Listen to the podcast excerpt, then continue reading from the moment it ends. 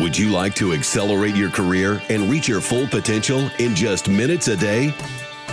Welcome to the LeadX Show with New York Times best-selling author and Inc. 500 entrepreneur Kevin Kruse. Hey everyone, I am Kevin Kruse. Welcome to the LeadX Leadership Show, where we're helping you to become the boss everyone wants to work for. Today on the show, I chat with an esteemed business school professor I actually Skyped him while he was on holiday. I think he was at some little cottage on a beach in Norway or somewhere like that. But he managed to pull off the Skype technology. We didn't drop the Wi Fi. He was using his phone. It was kind of funny. And we ended up talking about the difference between micromanaging and delegating and what management tool he thinks is the most important one to focus on. But before I get to that, I want to read you this email I just got from Jason who says that the LeadX Academy ruined his life. he says, I was a micromanaging boss that cared about the results more than the people achieving them. I found LeadX about three months ago, and I've been able to completely rewrite my approach to leadership and associate development and engagement. My Gallup Q12 scores went from 67 to 90 in six months.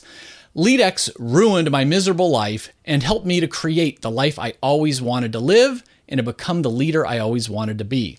Jason, thank you so much for that kind and humorous email. Glad you're getting great value out of the LeadX Academy. And for everyone listening in, a reminder you can try the LeadX Academy for free for three days at leadx.org.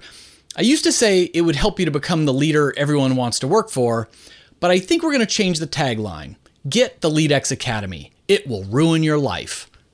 Our quote of the day is Deciding what not to do is as important as deciding what to do.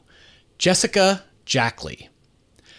Our guest today is a professor of strategy and entrepreneurship, and he's the deputy dean for executive education at the London Business School. He's the author of 15 books. He's ranked in the Thinkers 50 list of the world's most influential management thinkers. His new book is Mind Tools for Managers 100 Ways to Be a Better Boss. Our guest is Dr. Julian Birkinshaw. Julian, welcome to the show. Thanks. So, I always ask my guests the same first question, regardless of what kind of book they've written or, or what they're doing. And the question is this What leadership advice would you give to a first time manager, someone less experienced, but who really wants to succeed as a leader? Okay, I'm going to give them two pieces of advice if that's okay. Yeah. First of all, you have spent up to now most of your career working on being really good at a technical area. You might be good at programming, you might be good at sales or whatever. Nowadays, your job is about the people. It's about helping other people around you to get their jobs done rather than you essentially being the expert yourself. So you've got to make that mental switch. And the other piece of advice I'm going to give is know yourself. In other words, the very best leaders and even the half best leaders are the people who are able to figure out the impact that they have on other people, if you see what I mean. So, you know, you need a coach sometimes, you need a little bit of good advice to figure out what your strengths are, what your weaknesses are, so that you don't fall into those usual sort of traps of a first time leader. Brilliant, brilliant. So, Julian, your new book again is Mind Tools for Managers 100 Ways to Be a Better Boss. And is this book specifically related to the website mindtools.com? It is. My co author is James Manktelow. He founded that website about, gosh, almost 20 years ago. Wow. And it's become a very successful website.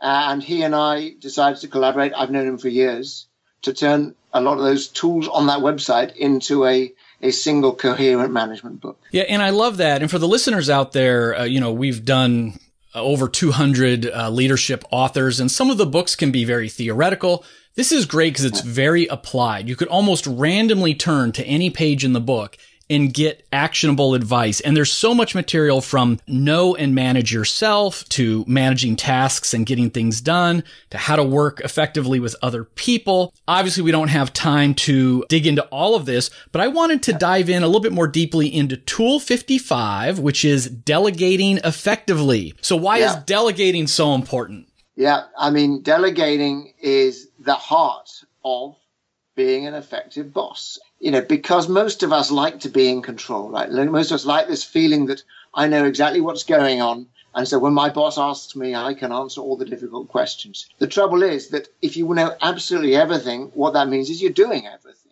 And it does not come naturally to us to give work away, to say to a colleague, here is an important task. I want you to figure out how to do it themselves. So delegating is the heart of the job. And yet most of us just don't do it. We don't take the time to structure the project and work of our subordinates in a way that makes that work interesting and valuable. And that's the that's the key because in order to delegate effectively, you've actually got to take a little bit of time to figure out what it is that you're asking someone to do. You don't just say do this, do this, do this. That's not delegation.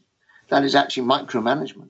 So tell me more about that. That that's a great th- yeah. way you phrased it. You know, delegation yeah. is different than micromanagement. It's not just telling yeah. someone to do something. So how should we be delegating a, a task or a project? Yes. I mean, the starting point is, is, is dead simple. Put yourself in the eyes of your in, in the in the shoes of your employee, and what, what is it that gets them out of bed? You know, what why do they come to work?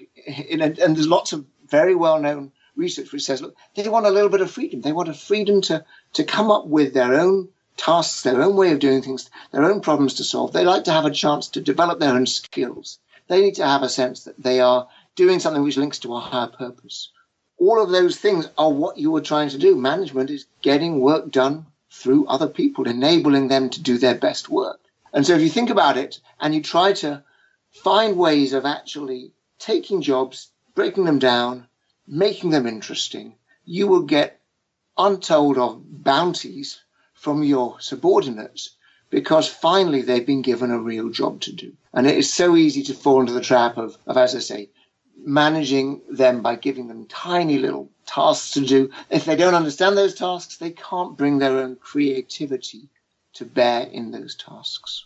That's great. So delegation was one of my favorite uh, tools in the book. What's yeah. one of your favorite tools in the book? Oh, crikey. So, I mean, I, I like to start with the, uh, tools around managing yourself, making yourself much more aware of your own strengths and weaknesses. And, and look, you can do that through a personal SWOT analysis, if you like. But, but the heart of it is saying, you know, I've got to the stage in my career where I know pretty well now there are things that I'm very good at. And there are things, quite frankly, that either I'm not good at or I just, I'm not that interested in and actually drawing up that inventory of these are the things I'm good at, these are the things I'd love to have somebody else helping me with, these are the things I need help with. Actually, that is, I think, the sort of the, the step that you have to occasionally every every month or so take in order to make sure that you're doing your job well. Because having done that analysis, there's a couple of things you can do. One obviously is you know, genuinely take some courses or whatever to develop your skills. But the other thing you can do is, particularly if you're reasonably senior, you can you can get somebody to actually take some of those jobs from you. So I, you know, I like big picture stuff. I'm not into all the detail. I can do a spreadsheet if I have to, but that's not what I want to do. So I'm in a position where I can hire a really good person to do all of that detailed financial analysis because that's a skill that some people have and some people like doing. So building up that complementary set of skills to help you to, to essentially wrap, give yourself a rounded personality, that's, that's what you should be doing. Fantastic. Now, I'll wrap up by asking this. Julian, I tell, uh, I encourage my listeners, I say, you know, every day try to get just a little bit better, do something new, get outside your comfort zone. So give us a challenge. You know, what's something that as a, as a manager, we could try out today with our team or our boss or yeah, our peers? Yeah. So I'll give you two. Thing number one is take a look at your schedule for the day or week ahead.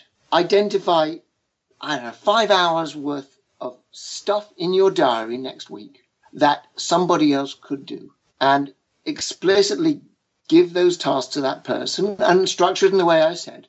And this is the key spend that time consciously doing something different, right? And, and two things here. One is actually time for personal reflection to make sure you're actually thinking about what you're doing. And then the other one is time for something a bit more strategic, the important but less urgent stuff. We've all got a list of things which we want to get to at some point.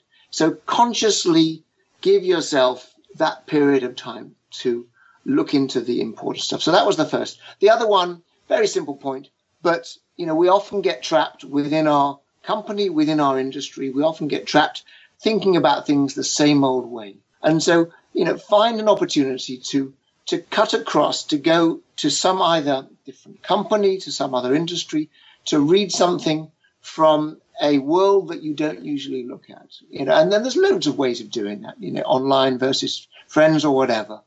And you're seeking new experiences because ultimately we get so stuck into our way of working. Just that new perspective can often be a hugely valuable way of helping us to see our old problems in a new way.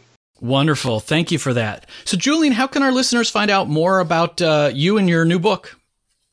So, yeah, the uh, website is www.mindtools.com. And if you go to that website, there's a, a, an easy to click button which takes you straight to the book. Fantastic. Thanks for taking the time to come on to the LeadX show. You're welcome. Thanks very much.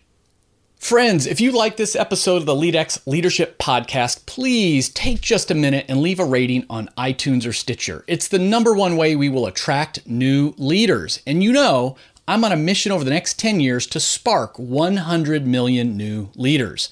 And if you're looking to teach your managers how to become great leaders, how to increase their employee engagement scores, and how they can achieve extreme productivity, check out the LeadX Academy at leadx.org or just send me an email if you have 10 or more managers, and we'll talk about doing a free pilot in your company.